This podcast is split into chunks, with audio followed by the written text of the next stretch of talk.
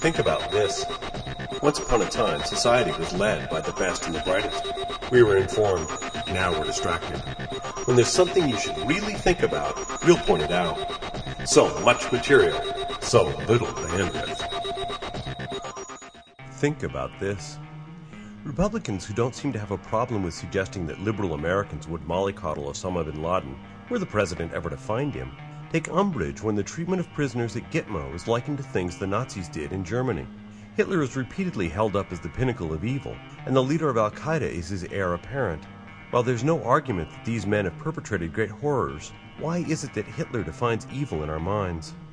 The knee jerk answer is because Hitler killed so many people. Historians hang 15 million deaths around his neck and jump that to 35 million if European World War II casualties are accounted to him as well. Most people are well aware of the 6 million Jews who died through state extermination programs, but they tend to forget the Poles, Slavs, communists, homosexuals, gypsies, and physically handicapped who also perished. While 15 million is a lot, it pales in comparison to the death toll racked up by Joseph Stalin. Through the purges in his 20 plus year reign, he killed 20 million. His paranoia led him to wipe out most of the Red Army's officer corps, so that when Hitler turned on him in 1941, the Red Army's ability to resist was destroyed. If not for Russia's great defender, General Winter, Hitler would have accomplished what only Genghis Khan had managed before. But Joseph Stalin gets a pass on his killings because he saw the light and helped the Allies defeat Hitler. And Mao Zedong, who killed upwards of 40 million, likewise is excused because three quarters of those people died in the famine caused by his collectivization program, not directly through government persecution. In that category, Mao only gets credited with 2 to 7 million. Osama bin Laden, whose death toll is yet to crack five figures, is a piker on this scale. Stalin said, one death is a tragedy. A million deaths is a statistic. Bin Laden's victims don't even amount to a rounding error, but he has eclipsed Stalin, Mao, Pol Pot, and Idi Amin. What is it that he shares with Hitler that has placed him so highly in the ranks of infamy? Both possessed a fanatical hatred for people they identify as not like themselves.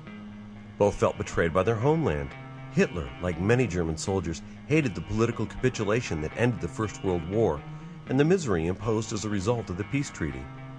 Bin Laden was furious that Saudi Arabia did not allow him to lead his fighters against Iraq in the First Gulf War, and the occupation of his homeland by infidels further enraged him. By far the most important aspect they share is that they both planned their atrocities. While Stalin used the mechanisms of state to kill so many, the system was already in place he just used it more and better than his predecessors. Hitler had to establish the extermination camps and work out the details of transporting millions of people to them. The logistics of the whole process is staggering, and Hitler even provided a preview of his actions in Mein Kampf. Similarly, bin Laden warned the world that he was going to strike when he issued his fatwa. The African embassy bombings and the attack on the USS Cole left no doubt that he was serious. While they weren't the annexation of Austria or the division of Czechoslovakia, they were red flags. And then he sat down with his henchmen, created a plot, and tasked people with carrying it out. Hitler operated in the same manner, speaking with world leaders about wanting peace and to avoid the horrors of war, while doing everything he could to provoke nations into actions that would justify hostilities. So, what makes them evil is not the body count, but the deliberate planning to slaughter innocents and the manufacturing of evidence and public image to disguise these plans. Which brings us to the Downing Street memos. For those who are not aware of them, the Downing Street memos are notes of meetings between intelligence officials and members of Prime Minister Tony Blair's cabinet. As early as July 2002, the Bush administration had decided to go to war with Iraq, and in the words of the first memo, the intelligence and facts were being fixed around the policy.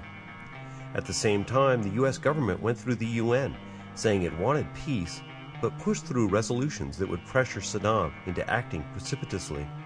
Moreover, in the six months before the attack on Iraq, U.S. and British forces dumped more ordnance on Iraq than it had in the previous two years, again with an eye to getting Saddam to react and provide an excuse to attack. So, the conservative protests about government actions being likened to Nazi activity are based on this.